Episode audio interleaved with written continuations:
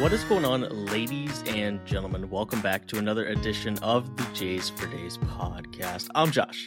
He's Josh. We got Jays Jumpers, Jaren Jackson Jr.'s, Ja Morant's, Joe Johnson's, Jaw Raffs, of course. We've got Jays. We got him for days. Josh, how you doing? I feel like I need to defend the integrity of the charge. Oh boy. Listen, I like I only have one cup of coffee here. I mean, you gotta you gotta let me know if we're gonna get into situations like this because it's time to we gotta strap in if we're gonna talk about the integrity of the charge. Have you seen this stuff? People calling for the charge to be removed from the sport. I have not seen that. That's an Oh, yeah. interesting decision. after the Giannis situation and the Josh situation. Both of which, as far as I can tell, I'm not going to pretend like I actually know what a charge is anymore. They appeared to be legitimate charges to me. So is the idea being that if there wasn't a charge to try and take, those guys would have just gotten out of the way and neither would have gotten hurt? Yes. Okay. So I think you're going where I'm going with this. So so I don't like like at what point is like that would be like like that's almost as fundamental as saying, you know what? Mm, Tom Brady once tore his ACL because he got sacked. We should just take out sacks from football. And and no, to be Well, fair, I the, mean, they the get- NFL pretty- the NFL yeah, has- is coming as about as close as they can to removing the sack without actually removing it. But I like and football is a great a great sport to bring into a conversation like this because like people want to get mad about how it's not as physical and then when guys get hurt turn around because we're not protecting the players enough like like the NBA game could not be less physical. Like you couldn't you couldn't play less physical defense right with the rules of playing defense at this point. So it, it- you just can't you can't not tell somebody to def- to contest a shot.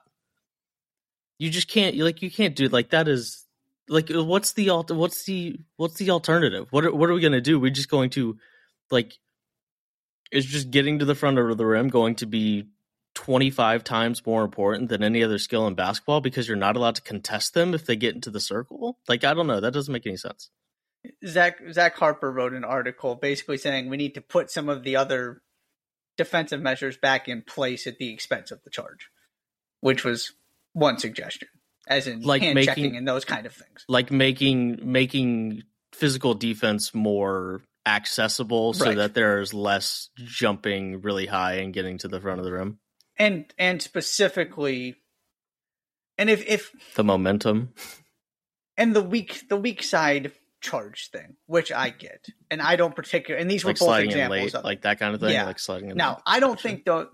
Again, I'm not going to pretend like I know what a charge is anymore. but those didn't seem to be two egregious examples where they slid in at the last minute. I watched them back a bunch of times to try and see it. It seemed like they were legit, which is where also right. I, I there might be. Well, there are probably a few things. There aren't many things in basketball that annoy me more than people that just fly toward the rim with no particular plan, which is why this irks me so much. man you must because- hate Ja you must you must not find Ja that talented whatsoever I just now if you if you can make it work, see he makes it work most of the time, so that's okay. But just generally, I and so that's what the charge is there for is to hmm penalize people for doing that. And yeah, okay, if you want to say the weak side charge because it's a lot of people just sliding in late, it's rewarding people for playing bad defense. I I'm fine with having a conversation about that, but the idea of the charge as a whole, yeah, because a couple people attacked the basket, and it's unfortunate they got hurt. I just I couldn't believe that there, this was a, a real suggestion coming out yesterday is that we need to get rid of the charge. I yeah, because at that point now, if you want to make some other trades, we can talk about that. But the, teams are going to score 150 points a game if you can't slide in and take a charge. hmm it's that what we impossible to stay in front of anybody Right. like it's impo- like truly impossible and it's right. if you have no nothing deterring you basically from and one of the other things Zach Harper mentioned was move expanding the restricted arc, which I'm Mm. also here for that. There there are ways that I can be okay with this, but just the fact that we're going after the charge is as it being my favorite play in the sport is never going to be okay with me.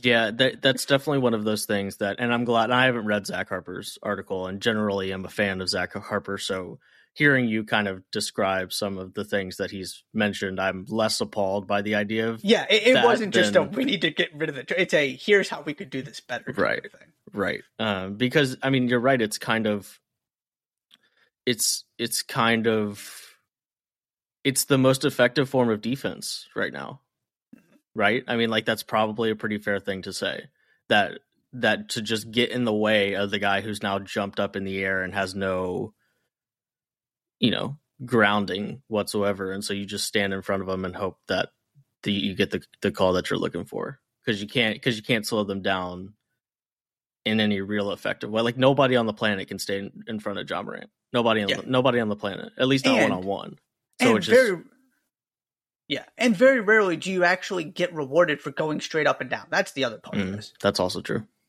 right? Everybody, oh, it's contact going toward the rim. It's an, it's a defensive foul. yeah Now, some of them are defensive fouls. I just also see a lot of straight up and down that I feel like shouldn't be called a foul. And it's, I just, I couldn't, I, I just woke up this morning and started kind of looking around and reading the athletic and apparently that's the conversation we're having today is do we need to remove the charge? That's an that's an interesting. That is not that is that wouldn't be on my bingo card of responses from yesterday's from yesterday's. I mean, the injuries would have been on my bingo card, so I Mhm. guess it's injur- injuries adjacent. Right. but right. um, but that one's interesting. Do you think? And and the the the Nuggets won last night, so it, this is a this is now a moot point.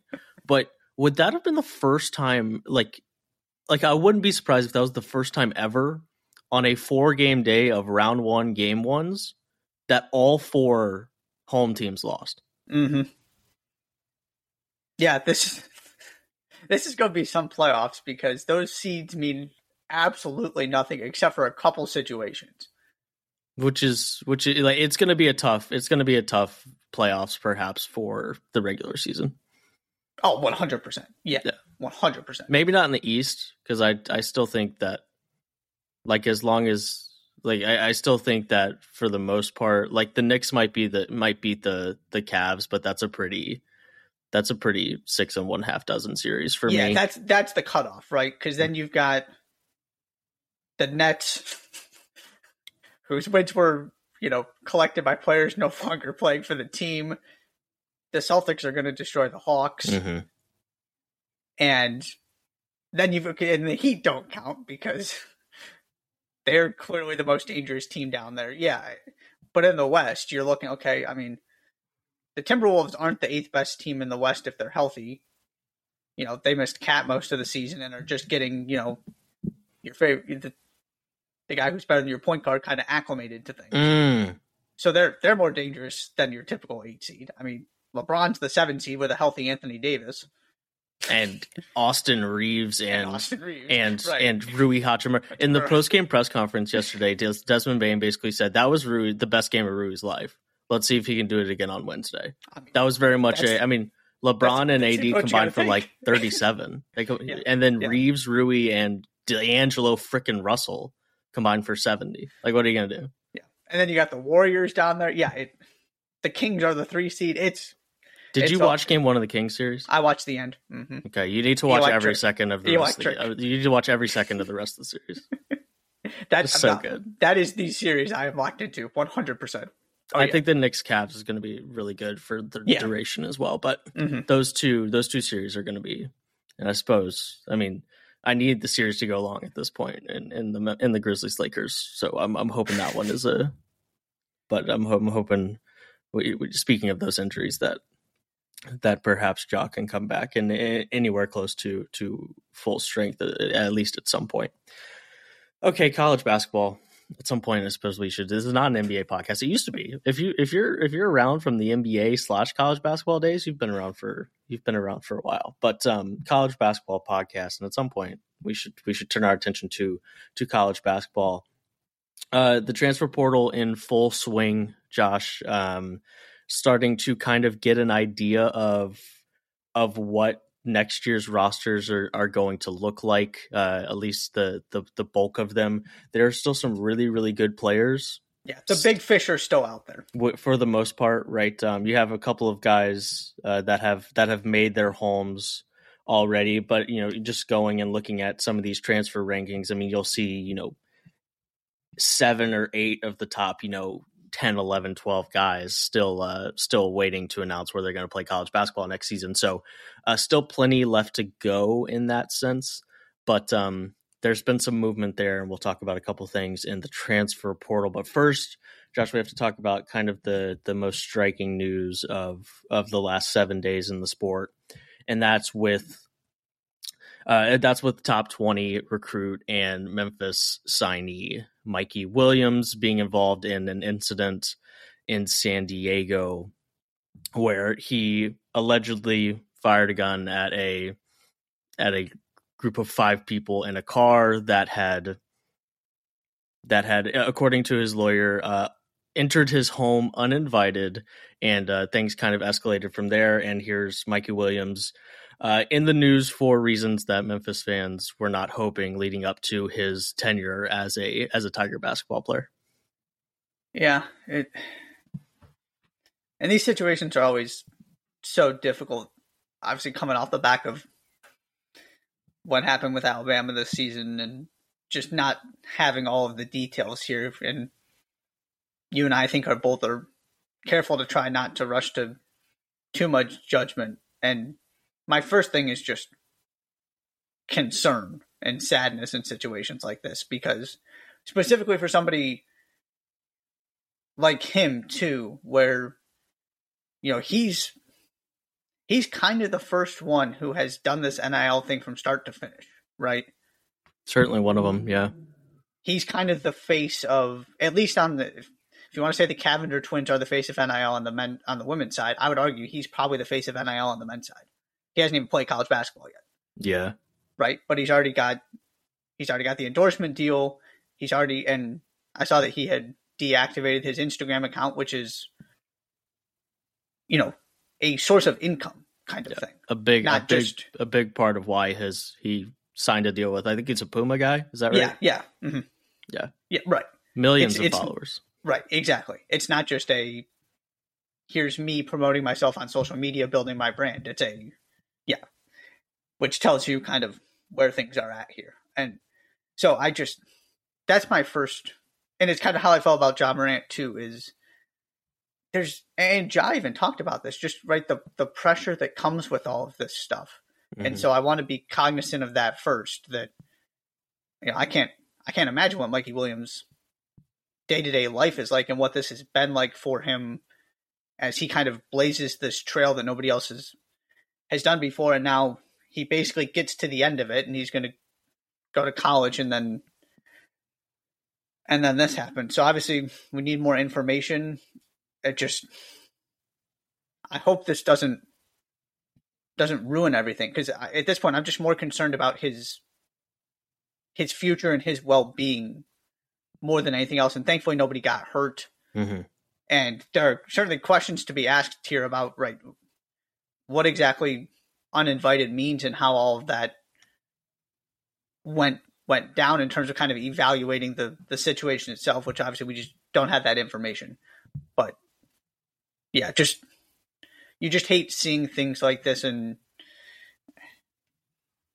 it yeah yeah. I, I just wonder how what if any role kind of just the the realities he was living in as the guy making all of this NIL money before mm-hmm. he even went to college. And maybe it's completely unrelated. That's just where my head goes because I can't Im- imagine living that way day to day. And right? It's it's not like he's a five year NBA veteran who's experienced life as a professional. He's a teenager.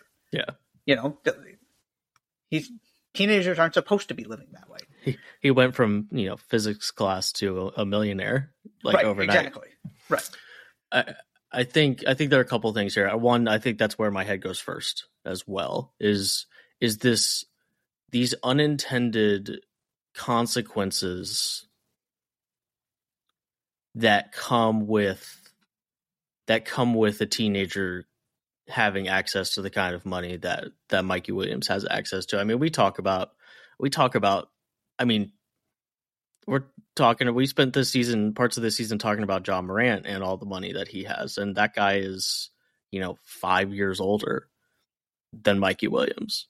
And Mikey Williams' money is certainly not at the level that Ja Morant's money is at, but it's also, I'm sure, obscene amounts, uh, obscene amounts of money. And, and he's got no. I mean, practically speaking, he's got no use for it. You know what I mean? In terms of needing it to to pay bills and live day to day at this mm. point. Right, right. And and just that the, right there's just there's just pressure and responsibility that I'm sure comes with that That mm-hmm. is that is generally probably not talked about enough yeah. from a like what that means for the pressure that a high school a high school athlete now is under and that doesn't and, and and I don't want that to come off as an excuse because the other part of this is that we have to be very careful about what right there are a lot of terms here that I'd love to see defined explicitly. Mm-hmm. Yep. Like what does uninvited mean? Mm-hmm. Like did someone come knocking on the door and then Mikey Williams came to the door and saw who it was and said don't come in my house and they all came into his house? Because the the cut and dry the cut and dry point A to point B description of this story looks really really bad for Mikey Williams, right? Mm-hmm because what happened allegedly is that Mikey Williams shot a gun at a car that had five people, including minors, in it. Right, like that's like that is what is being described as as the incident. So that that looks really really bad, right? If, if that is you know in a vacuum. So there are a lot of things that I would that we have to to be careful about what about the implications that are being made, which is really tough that it which is part of the reason why it's really tough that these kind of things have to play out on social media because there are a lot of jumping to conclusions and um and that's just a dangerous game to play with a guy who like probably his basketball future is riding on how this plays out because if he's found like that like like if if and there's certainly an argument that shooting at a car as it's driving away like there's never a situation there are very very very few situations where that's a legitimate uh, response but uh and it's probably likely that this wasn't one of them but still like if this ends up on on the really bad end of the spectrum, then Michael Williams' basketball future is probably changed forever. And a guy who has kind of been touted as an NBA quality player since he was 16 years old. Uh, now, now not totally sure what his basketball future looks like. Yeah, yeah. I don't. I don't really have too much to add. We need more information and to see how this all. I think I saw that he's he's appearing in court on Thursday, if I read that correctly somewhere. I do think it's soon. I don't remember if I saw a date specifically, but I do think it's soon. Yeah, so obviously, you know, we got to wait and see how this plays out because you're right. The if one of the lessons that got reinforced this college basketball season is that whether you're facing Chargers or not matters, and this is not the most important conversation to have, but it's worth bringing up. Whether you're facing Chargers or not significantly impacts your ability to be employed slash participate in college basketball. It's a good point. So it's, it's a something that we'll certainly have to to take into account, and for sure. Yeah, it certainly doesn't look good for the reasons you laid out you know, but you think Brandon Miller, you think Chris Beard, right? Mm-hmm. Everything changed with Chris Beard. Chris Beard suddenly became employable again once the charges got dropped. Yeah. And this is obviously a very different situation. So it's going to be interesting to see how Memphis handles this as well.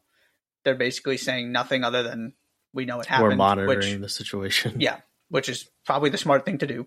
To yep. not and probably the responsible thing to do. Mm-hmm. Like at this point, like it's different from. It's different from. I think it, it's not yes. quite the.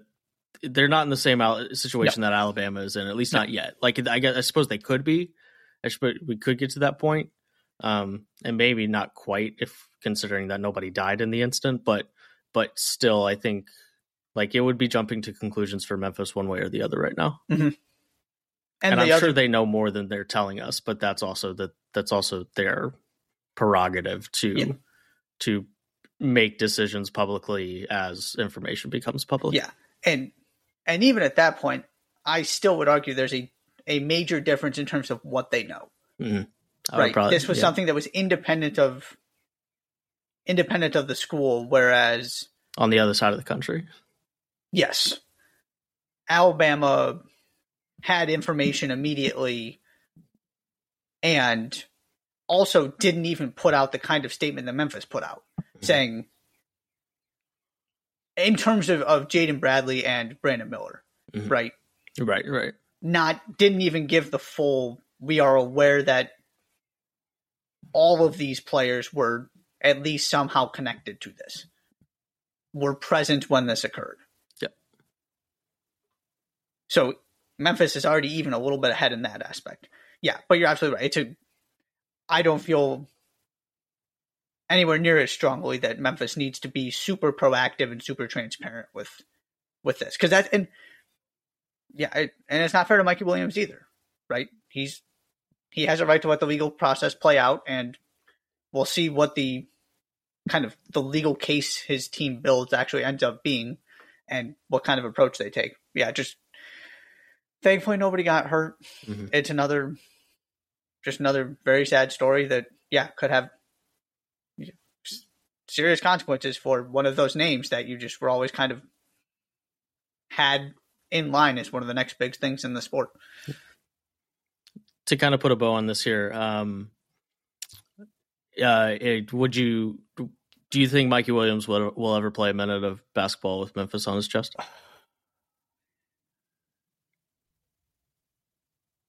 If I had to guess now, qualifying it with Memphis, I would say no. I I will probably lean that direction. I don't I don't see this getting resolved quickly. To the point where he's a member of that team next season. Kind of thing. Yeah, I I think like I find it hard to believe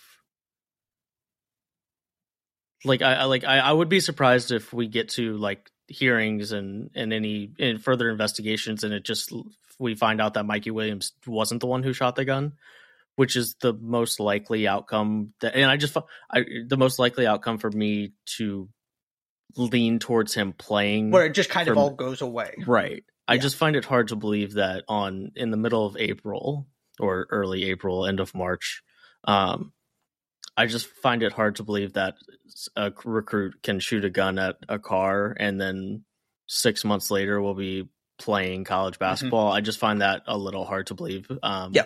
Yeah. More so about you know his just the the optics of it than whether or not what what the, the what the um, sequence of events that led up to him actually, you know, firing a Yeah. weapon. So, but we'll see. We'll continue to monitor it, and if there are things that come up that we feel like we need to touch on, we uh, we certainly we certainly will.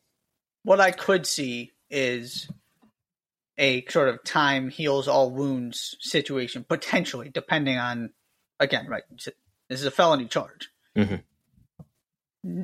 Big deal. Very much so. Very much so. If somehow this ends up looking much better for Mikey Williams, even if it doesn't all go away, what I could see is a potentially, if he was interested, ending up later down the road at a different school. Which, I could see that as well. Now, the probabilities of that, if he's also able to enter the NBA draft, then also, you know, do NBA teams want him? Eh, There are so many questions right now. Yeah, I, I don't see him suiting up for Memphis, though, if you're going to make me choose one or the other.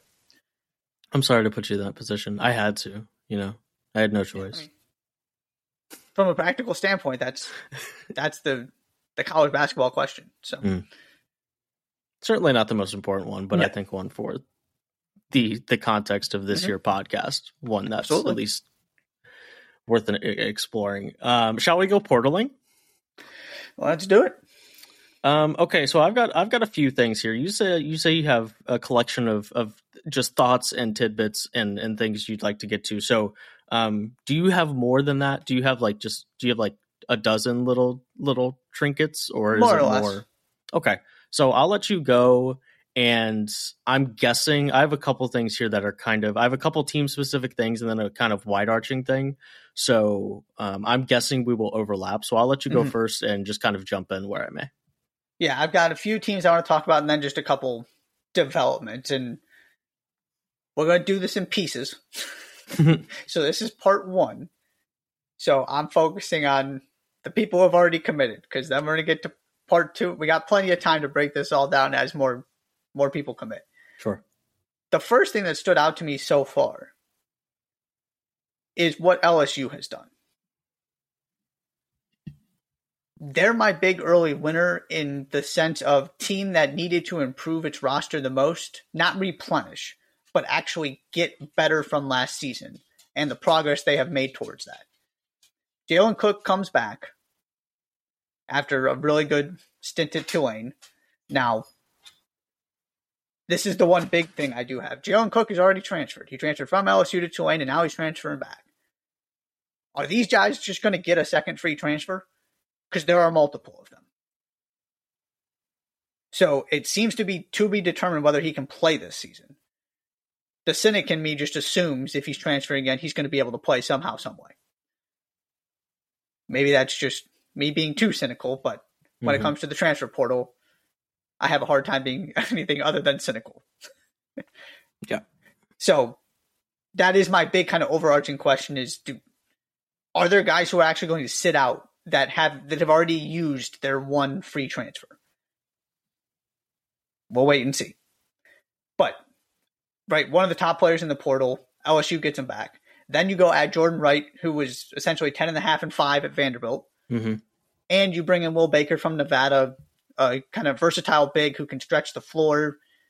Maybe not the best rim protector in the world, but gives you some kind of offensive flexibility, a little bit of a different look offensively, skill, size to fill this big hole that you needed to to figure out what you're going to do in the front court.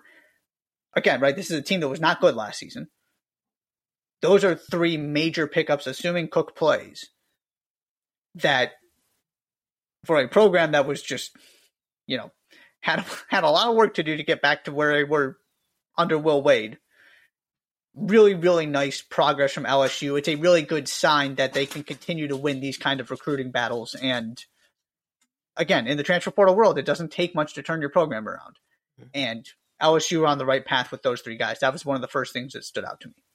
Yeah, I, I, I, I was gonna save this this point for for the end of the podcast, but it's kind of just gonna be one that is gonna whittle its way through everything. So I'm just gonna bring it up now, and it, it includes LSU, and it's it's just when you look at the the rankings, like the two four seven sports rankings of of like transfers only, like not incoming classes, no recruits involved. When you just look at the transfer rankings uh, on 247 sports what you see is a, a a a reinforcement of this idea of it just doesn't take that long to turn your program around now um in the top 11 of the 247 sports rankings for transfers only and granted there are a lot of guys that haven't transferred yet so we'll so these will change a little bit but still georgetown is number five 7 and 25, 219th at KenPom, did not make the NCAA tournament. And it could get better because Yep, Hunter right. Dickinson That's is what I was not because Hunter Mhm. Dickinson is not transferred uh, has not uh, announced where he's going to play college basketball next year and Georgetown is on that list. Yep. Number 6, West Virginia 9 and 15 19 and 15, 19th at KenPom, they did make the tournament. But well, I'm sure we'll talk about them here Mhm. momentarily because they've also had a very very nice portal Yep. so far. Florida, number 7, 16 and 17, 74th at KenPom, no tournament. Michigan, number 8, 18 and 16. That number 8 in the portal rankings, 18 and 16, 44th at KenPom, no tournament. LSU to number 9, LSU number 9, 14 and 19, 151st at KenPom, no tournament. And then the last team on my list where I stopped here because I'm getting my point across. Um, Nebraska, number 11, 16 and 16, 94th at KenPom, no tournament. So um, it is just not I, I need a few years is just becoming less and less of an excuse for for coaches and for coaches that I'm sure generally speaking that coaches don't love how the transfer portal works now. Um, that's another part reason why if I was a coach that like that would probably be the highest thing on my list. Like forget the everybody leaves kind of thing. Like you just don't have like your leash isn't nearly as long as it used to be. Right? It used to be all right, let's take a look. Like 4 years like and instead of you being like there's starting to be rumblings in year 4, like if you aren't good by year 4, you're like not going to make it to year 5 like ever. And um this this idea of just being able to turn your program around quickly. Now, granted, um, I haven't, I you know, there are plenty of guys that haven't transferred yet. I haven't looked super deeply into all of those classes, so I'm not saying that all those teams will now be top 25 teams necessarily. But my point being is that the transfer portal has enabled programs to turn things around and get high quality players really fast, and it doesn't really seem to matter how like how you did the previous season just doesn't seem to play that big of a factor into it. Um, and uh, you see it again with at least these early portal rankings with still uh, a good amount of guys still waiting to still waiting to commit. And for a lot of for some of those teams in particular, I'm thinking Florida, LSU, Nebraska. There are spots and there are, there's playing time, right? Which is one of the ways that you sell players. Same thing Kansas State did. We don't have a team. Mm-hmm. you come here, you're going to get to play because we don't have players. now and it's not exactly the same because you know those teams aren't making coaching changes this season, but right, you know, if you're looking to as your and a lot of these guys going to these programs are mid-major guys, right? Yeah. You're looking for an opportunity to play at the highest level and to set yourself up for a professional career why not go play for an analytically driven Todd Golden at Florida when you know that they need help? LSU is still kind of trying to get back on track. You know what kind of resources, what kind of potential that program has. Why not go play? You know, there, there is a now. If you're Hunter Dickinson, it's a different conversation because Kansas is coming after you. Mm. I was talking with my dad and stepmom about this this weekend. This idea of if he wants to go win a national championship, he's going to Kansas. Right. Most most guys in the portal aren't thinking that way. He has that ability because of what he's accomplished at Michigan. Yep.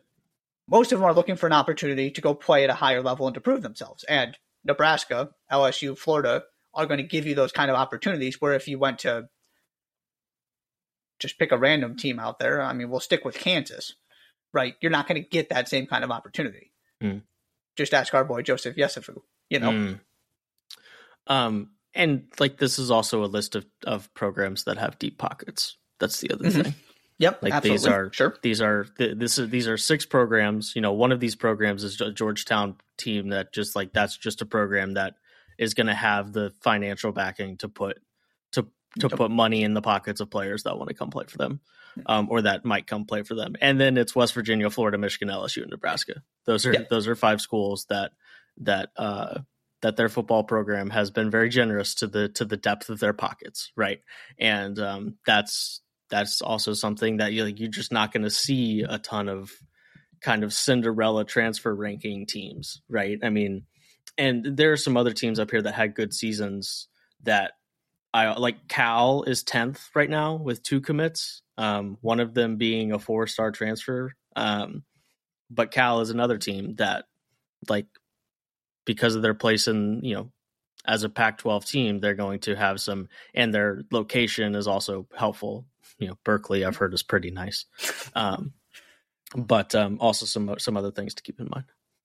But that was the that was kind of I, I figured it was going to come up several times, so I thought I'd just just bring it up now about the things we're starting to learn about the transfer portal year over year, um, kind of fitting the narrative we've seen the last couple seasons.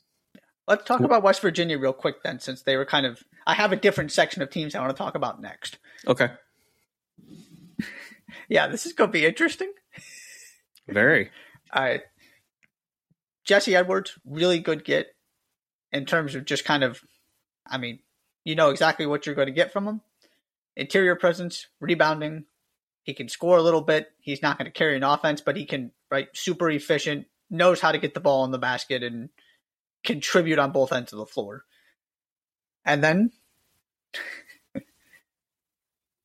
Kerr Kriisa. this is there's a whole list of them, and I'm saving those guys for the end. I have no idea how this is going to go, but I'm fascinated. He's one of those guys. Him and Bob, and just the idea of him and Bob Huggins too. Mm. They are uh, doesn't totally not, compute. Yeah, hey. not exactly similar personalities. No, I am very excited to see how this plays out. but at the same time, it's like, hey, if Kirk Russell wants to come play for you, you're probably going to let Kerr Kriisa come play for you, right? Mm-hmm. And especially in a because Kerr Kriisa is somewhat polarizing. Maybe it's just because he wears a headband, but um, but certainly a guy that I think I think West Virginia last year kind of hit a ceiling of of talent. Mm-hmm. That that like I mean nineteen the, the metrics loved West Virginia last year. They still only went nineteen and fifteen, and but at some point, right, like their their team just wasn't talented enough to yeah. really compete for a Big Twelve title last year.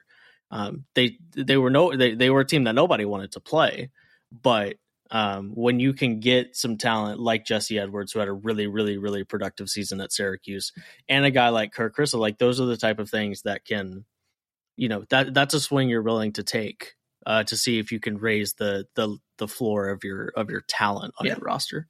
And from Chris's perspective, I have to imagine this is part of the decision for him entering the portal and transferring. He's never going to get that kind of responsibility at Arizona. Probably not. Right. The team, there's too much around him. And there's a good chance Ryan Nembhard also would have been on this, is going to be on that team next season because of his connections to Tommy Lloyd. We'll see if that ends up happening.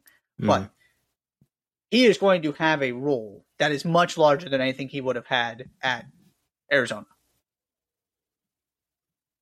And so to me that's that's how I'm rationalizing and maybe it's something else. I would have to assume it's that that let's see what let's see what I can really do.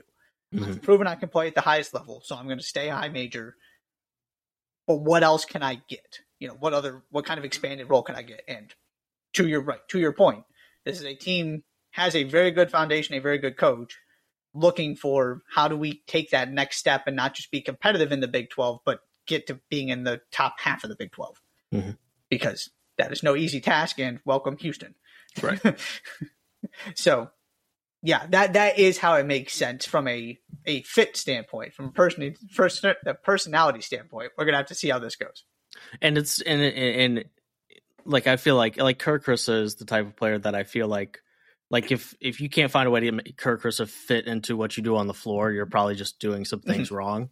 Yeah, but it's also not the archetype of player that has a ton of success at West Virginia, right? Like it just there are some like I said, it just doesn't compute in some ways, but mm-hmm. it's Especially undeniable after, that Chris is is pretty talented. Yeah, and, and you just you know what Erik Stevenson went through last season. Right, totally. He had he and Bob Huggins had their I don't know differences. Differences, yeah, maybe that's how we'll put it. You know, it, it's not like this is unprecedented or that Bob Huggins just kind of lets players do what they want. Right. So well, maybe there's maybe there's a perfect plan in place, and this is what Chris is looking for, and it's going to work perfectly. I'm just I'm looking forward to it. It's another storyline in the Big Twelve, and I'm always here for that. One hundred percent. Where do you want to go next? Let's stay in the Big Twelve and talk about the two teams that are kind of connected that are on the other end of the spectrum of national title contenders, starting with Houston. Okay. I'm very interested by this Houston offseason. So they lose their guards, right? Tramon Mark transfers. We'll get to him in a minute. and Marcus Sasser is gone. So they need to replace these guys. So they go land Damian Dunn from Temple and LJ Cryer from Baylor. Which, in theory, you combine that with what they had on the bench that didn't get to play much last season and what they're getting bringing back, they look awfully good on paper. No mm-hmm. surprise. Mm-hmm. What I'm curious about is the LJ Cryer part of this. Because It seems to me he is going to be in about the exact same position he was last season. He's playing alongside a small guard who is going to be the primary ball handler.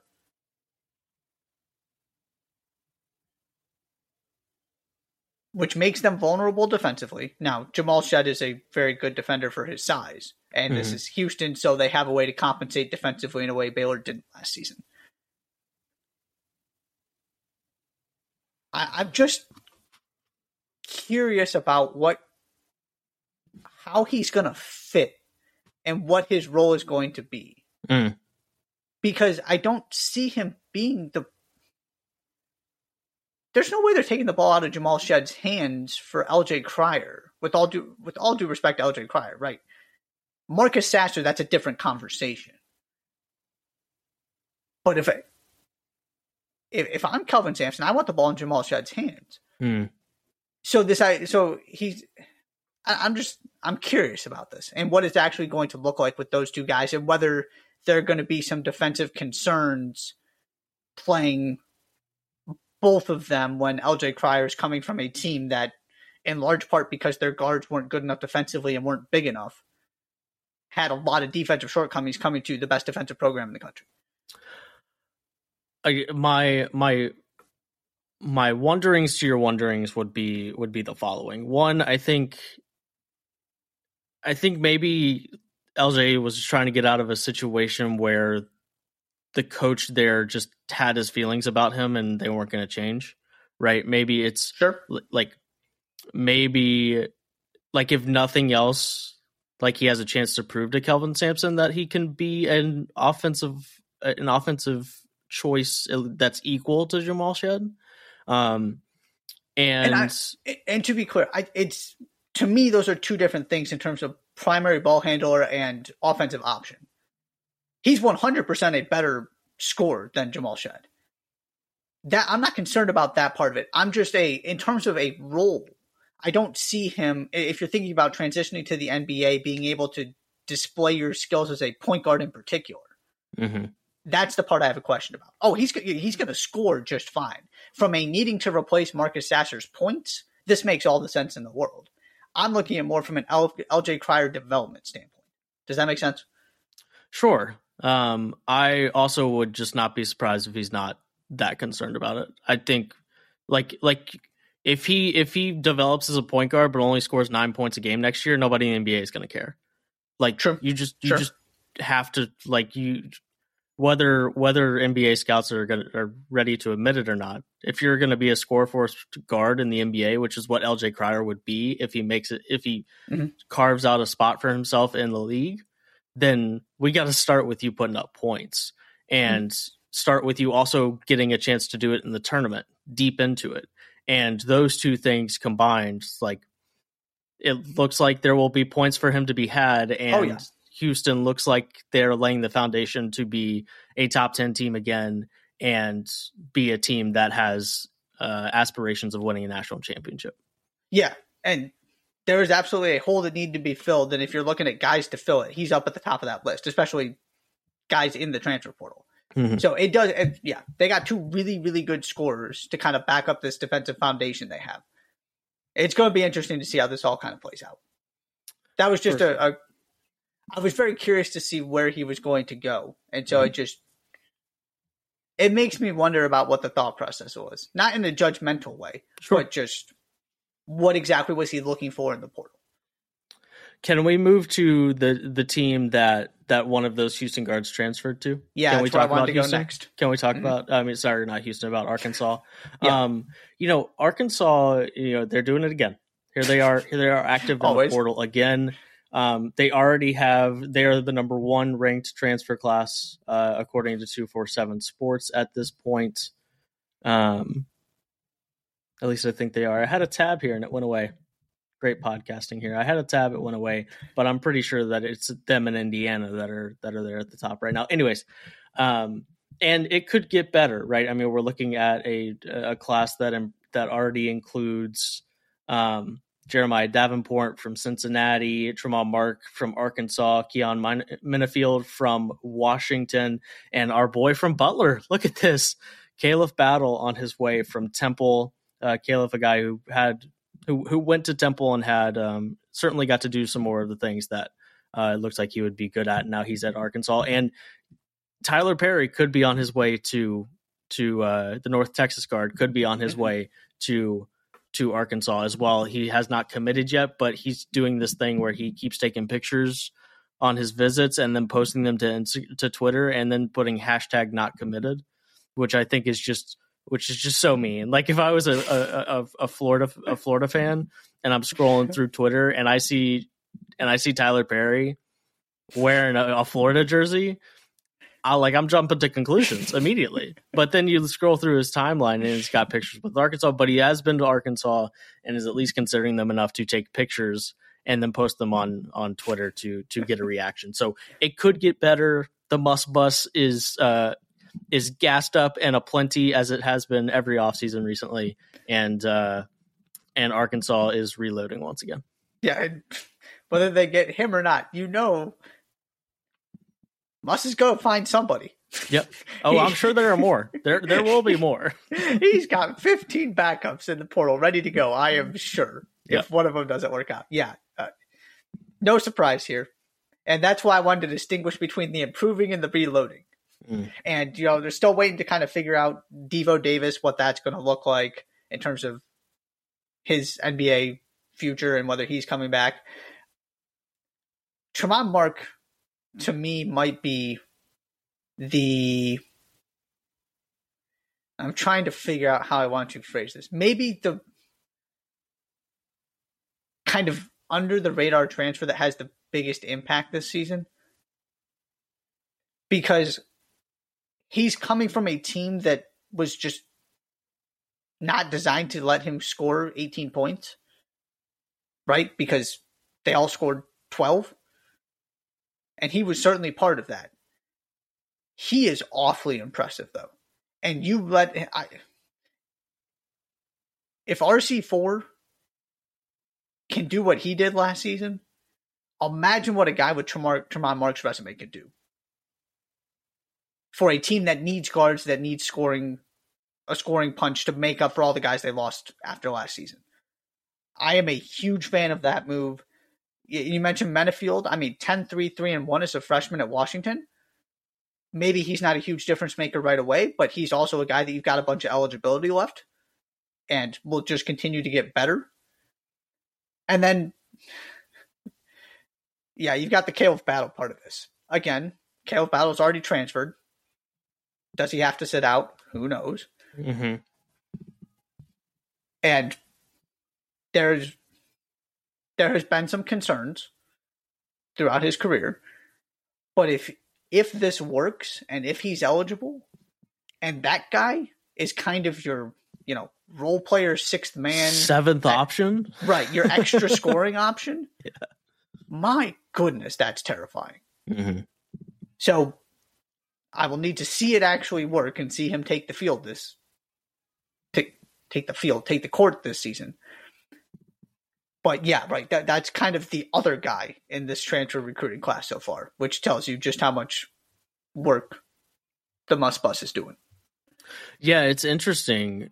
I I would be I would be curious to hear Musselman talk about the Khalif Battle acquisition, to use a term that should never be used at the college level, but I'm going to use it anyways.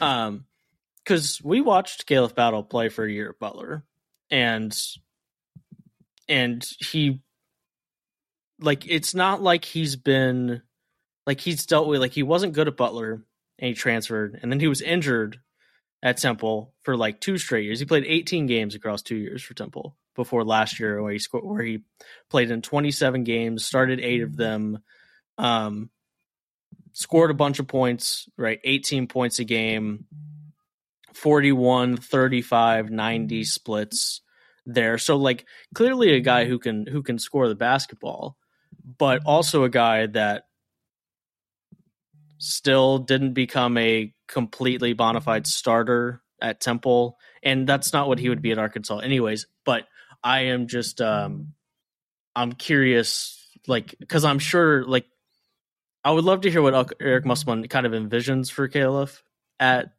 at Arkansas because it's probably not quite as extensive as what Caleb imagines for Caleb at Arkansas. Um, I'm just uh, I, that, that's one of those I, one of those moves that I find really interesting because it's also not a move that I would that I would expect to really further his his stock as a player at the next level. Like I just don't think he'll have enough room to to do that. So um, it, it's another one kind of that fits in the LJ Cryer category of would would just love to to know the the no uh, uh, the no filter reasons why why that was the decision that they made. Because mm-hmm. Caleb Battle could have been like a like a guy that was fighting like first team all AAC like kind of kind of scorer next year if he's you know if you're playing 32 minutes a game next year for Temple, and uh, in theory his his um his efficiencies go up, his scoring numbers go up. Like that's there are multiple ways to get recognition, and uh, we'll see if it works out at uh, at Arkansas. Yeah, and there was a coaching change in Temple, so maybe that's part of this. Sure, sure. And I think at one point that used to be a reason why you could transfer without penalty, right? Which is probably why he won't have to sit out. And I'm assuming, yeah, I Okay. Because according to 247 Sports, his eligibility is immediate. Okay. Does it say that about Jalen Cook too? I'm curious. It did. It did. Okay. I got to do some more looking into that then. Yeah, I, I'm to the point where I'm just not even going to pretend like I understand how this stuff works. We're just going to have to see. And you would assume if they've got that somebody's given them some kind of positive feedback if they transferred a second time. So, right. At this point, I'm just assuming that everyone's going to find a way to be right. immediately eligible. Right, right. Yeah yeah, so I mean, I, I, the the word that comes to mind for me in terms of why what Muss would say is upside, right? He has a scoring ability you can't teach. Mm-hmm. If you only need him to do that, you're in really good shape because maybe mm-hmm. he's not going to do the other stuff for you, but they got other guys to do that. Yep, so certainly. Those were the, those were the teams that I okay. wanted to highlight, kind of having strong starts to the portal. Um, I'm gonna keep it rolling. Then uh, I want to go to. I want to talk about Indiana for a second. Yeah, I had one of Indiana's transfers on this list of players I want to talk about. Yep. Um. The the first thing I, I the first thing I want to say is, I just, I like I should have seen this coming, right? Like that at some point, Indiana was going to be a place like if they had a little bit of, if they had a little bit of success, like that would be a place that we're probably that that that they were going to move into to and that was going to be kind of the next step in upping you know going from the the talent kind of dropping off after Trayce Jackson Davis and and Jalen Hood into okay now we've got you know four or five guys that are like really really talented college basketball players and we're not depending as much on the you know Jordan Geronimo's and and Tamar Bateses of the world, and kind of looking at at India like at Indiana's peak as those guys being really good because that's just not a peak that I mean Indiana fans can go to bat for those two guys if they'd like to, but like they were way more frustrated with Tamar Bates on more, on more occasions than they were thrilled by his play. So um, it makes all the sense in the world to me that Indiana is at least early in this process at the top of uh, at the top of these rankings that they were able to land a guy like Ware because when you have a guy like Mike Woodson and you have the history of Indiana and the pockets of Indiana and the support that you're going to have for that basketball program, it's it's easy to see why guys would want to come there. They were just kind of missing the the hot commodity aspect of it and the you know sexy destination of that's a program that's playing well right now and uh, the direction that Woodson has that program going, it uh, it makes uh, a lot of sense that they're now a place that some of the best transfers in the country are considering playing for. And it's just so perfect that Kel'el Ware is the guy headed to IU because I just see so many similarities between the two mm. in terms of, and I was talking about this at the beginning of last season after watching some of his highlights. it is so easy to talk to to talk yourself into this guy. He's incredible. Mm-hmm. And then he went to Oregon and he couldn't really get on the floor. Which is kind of the you know the, you can look at that IU roster last season and tell yourself it's the best in the Big Ten with all these guys coming back. And you and I both said that doesn't mean it comes to fruition and they just jump everybody, and we were Mhm. right. Yeah. Now it was somewhere in the middle because they had a very good season and obviously made a an important step in, like you said, establishing Indiana as a factor at the top of the Big Ten again and kind of getting Indiana back to where Indiana should be as a factor on the national stage. A team that can go knock off number one Purdue on multiple occasions, you know. Mhm. It can go win the biggest bas- college basketball game on a given weekend kind of thing. What does Kel'el Ware become? There's a gaping hole there. He's in theory a perfect fit to go replace Trayce Jackson Davis. He can even do some of those things and a little bit more. Now, what he doesn't have is the polished, you know, post game and just kind of feel that Trayce that made Trayce Jackson Davis so good. And I think the idea is that maybe Malik Reneau will be that guy alongside Kel'el Ware. Right, and they and you can see how those two guys fit together exactly. Mhm. It makes a lot, a lot of sense. You're also just assuming he becomes something that he's not at this point, which is where I feel like this is just a a fitting player to come to Indiana because that was kind of the whole conversation of last season. Is I can see how this goes excellent. hmm I need to actually see it happen though for me to tell you that's what it's going to end up being. And there's a you know there's also there's there's a world in which I mean right he only played 18 minutes a game. So when you go to his I mean like Kel'el Ware's per 40 numbers look really really good. I mean his per 40 is 17 10 and three and three and a half blocks. Like like there's there's a I'm much more interested in trying to talk myself into okay if Kel'el is going to get to play 29 minutes a game instead of 15 that like uh, that's just a different conversation to me mm-hmm. than Tamar Bates and basically the same amount of playing time is going to become twice as productive. Sure. Does Now- that make sense? Yes, absolutely. Now, my pushback to that is that wasn't a Donovan. I would argue that wasn't a Donovan Clingan situation or a Zach Edey situation where you go, well, no, duh. Once those other, once he's outside of those other guys, he's just going to continue to produce at that level. Sure. I expected him to kind of take that center job. Right. It was a he didn't win the position battle kind of thing. He didn't earn more playing time. Now, they had other options at center. Uh, granted, it's not like it. I mean, it was N'Faly Dante, Right. That it- was right. Another position, former so five star, right. right? Who, you know, certainly had maybe he wasn't everything that Oregon hoped he would be, but certainly was a productive college basketball player. Yeah. So there is part of that, which is 13, where 8, 13 and 8 is what uh, N'Faly Dante averaged Yeah. last year. Just So for you what it's can- worth. Yeah. So you right, you can talk yourself into saying, look, maybe it just for whatever reason didn't work perfectly. Dana Altman preferred these other guys, specifically Dante. So you give him that opportunity, he's going to run with it and be excellent. Certainly a logical thought process. It's just not as obvious to me or just something you can assume the same way it would be as, oh, Trevion Williams is gone. Zach Edey's going to play 29 minutes a game. Zach Edey's going to average, you know, 20 and 12. Sure. And then he obviously even exceeded that. But you just knew based on, you knew that it wasn't a Zach Edey couldn't do it. It was a, we have another All American caliber player right in front of him that is blocking his path. Same thing with Donovan Clingan. hmm Yeah, I think that's fair.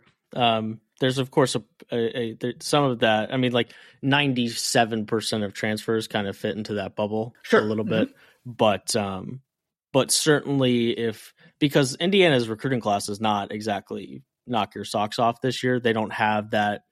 They don't have in the class of 2023 that Jalen Hood type recruit. Their highest ranked recruit that's coming in as a freshman is a six one guard from Ohio na- named Gabe Cupps. That's the 88th ranked player in this class at 247 Sports. So it's going to be important for because when you right they have another guy that's top 115 in Jakai Newton who's also a guard. So you bring in Peyton Sparks from Ball State and you bring in Kel'el Ware from Oregon, and and and Peyton Sparks, a six nine guy, a, another big body. Um, so so certainly shoring up the front court with the moves, but it's not like those um like that is very much a part of the foundation of next year rather mm-hmm. than like the cherry on top or the icing of next year. Right. That there there are plenty of, of holes and questions about Indiana's roster next season, and these transfers are going to be a big part of kind of filling it. Right. He this isn't just a maybe I have more opportunity. This is a he is supposed to be a key piece to what this team is going to look like. Yeah. Which is a role he has not right. A role he did not play at Oregon, which is basically my point. Yeah. All right, we've officially knocked on all of the things that I wanted to knock on. What do you okay. what do you have what do you have left? I've got two real quick things.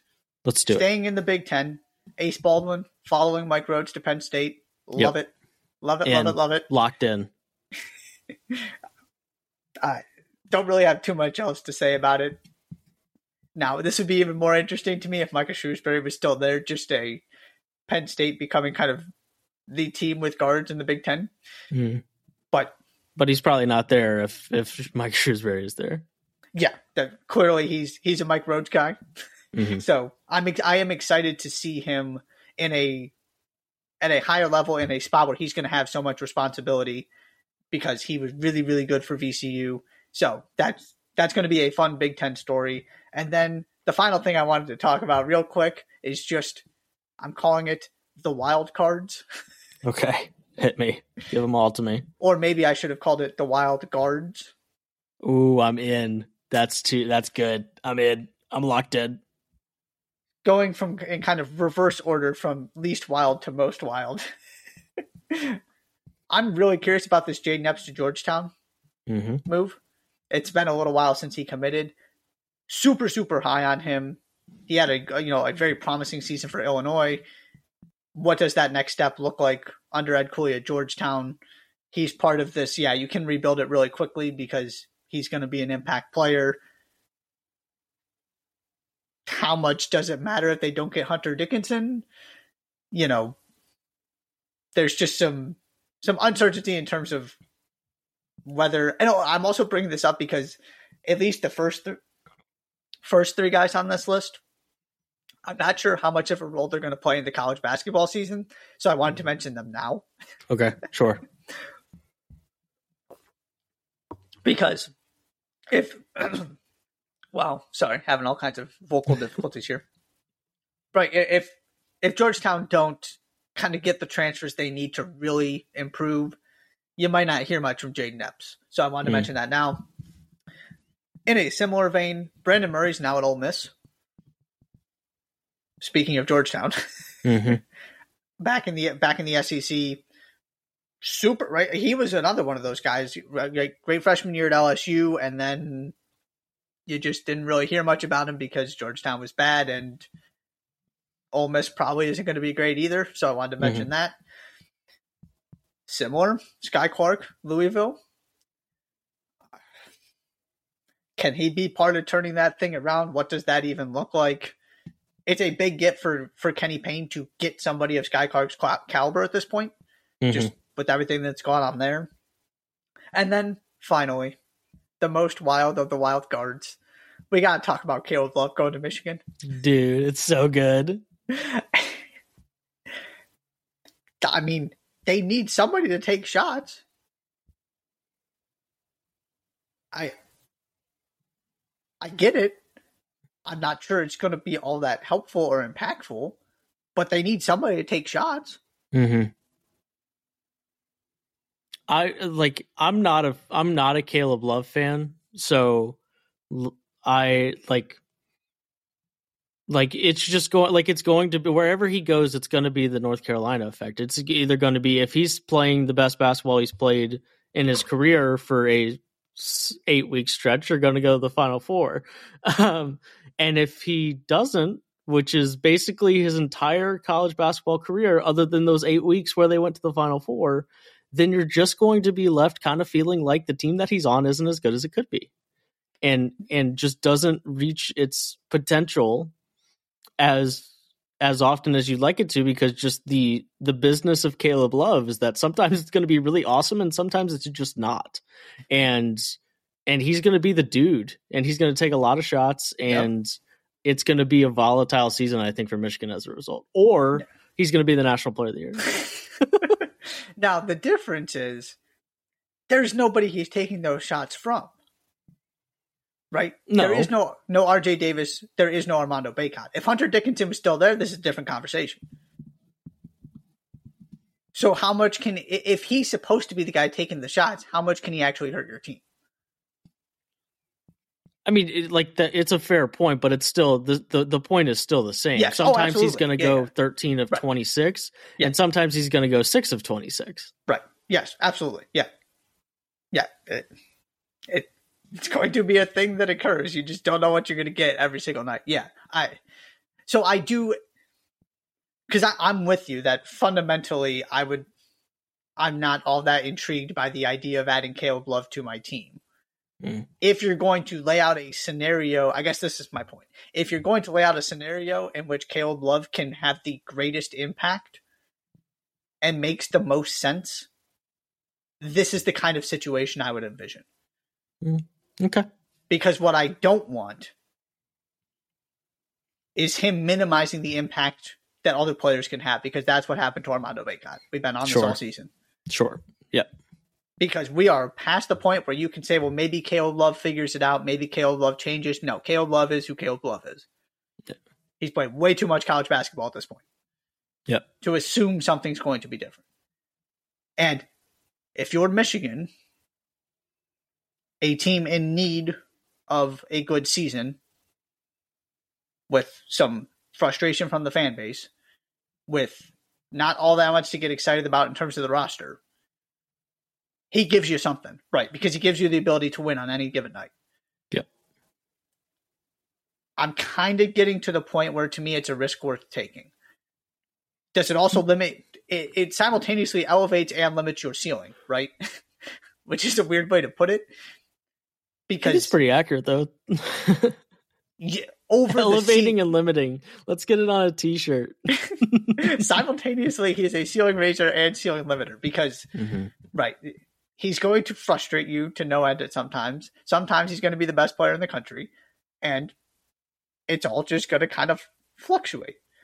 But if if you're saying where can Caleb Love kind of do the most good, help a team the most, fill a need the best, this is the kind of situation because they need. I mean, Juwan Howard needs talent, they need experience, and Caleb Love, with all of the other things he's going to bring, is going to bring those two things as well.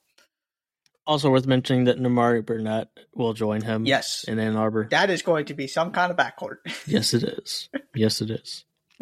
All right, you got anything else? No, that's that's all I had. Yeah, we're gonna have to do you know NBA and I we'll have to talk maybe next week NBA draft decisions. We've got the the deadline coming up. Of mm-hmm. course, we will also be returning to visit the portal again with multiple times. Yeah, with all of the the still uncommitted players. Certainly. It's just that weird time and this always makes me laugh where all of the the players simultaneously you get the you get the trifecta where they maintain their eligibility, enter the transfer portal, and declare for the NBA draft. That's correct. That's correct. It's so and good. You just have no clue what that means. It's so good. So good. They're just and now they I can mean, have an agent and still like right, exactly. still be in and like right. You just so explore good. all your just. I could do anything I possibly want. I could return to the school I played for. I could enter the trans. I could transfer somewhere else. I could go to the NBA. I'm gonna do it all, and I'm gonna make my decision. So we yeah. haven't gotten to that point yet. That's kind of the next step in this. Is okay. Now we know who's staying and who's going. Now those guys have to make decisions about where they're gonna play if they mm-hmm. the ones who are returning, and then we get a better feel for what next season's gonna look like. There you go. And we'll be back to talk about it. We'll do oh, yeah. we'll, we'll do our best to tackle it. Here we go. We'll we'll we'll elevate and limit. Is that what you said? We'll ele- yeah. elevate and limit. That's so good on a T-shirt immediately. Um, but yes, as as things continue to uh, to develop in the transfer portal, this was just kind of the here's all the things we've been thinking about the last Mhm. uh, the last couple weeks. Let's get together. them all on paper or an audio file, I suppose. But there will be plenty of time to return to the transfer portal as we get a better idea of what next season's college basketball rosters are going to look like. Please subscribe to the Js for Days podcast on Apple Podcasts, Spotify, and Google Podcasts. Follow us on Twitter at Js for Days Pod. Check out the YouTube, the Twitter, all of those fun things, and uh, and we'll be back next week. Thank you so much for listening to this edition of the Js for Days podcast. I'm Josh. He's Josh, and we will see you later.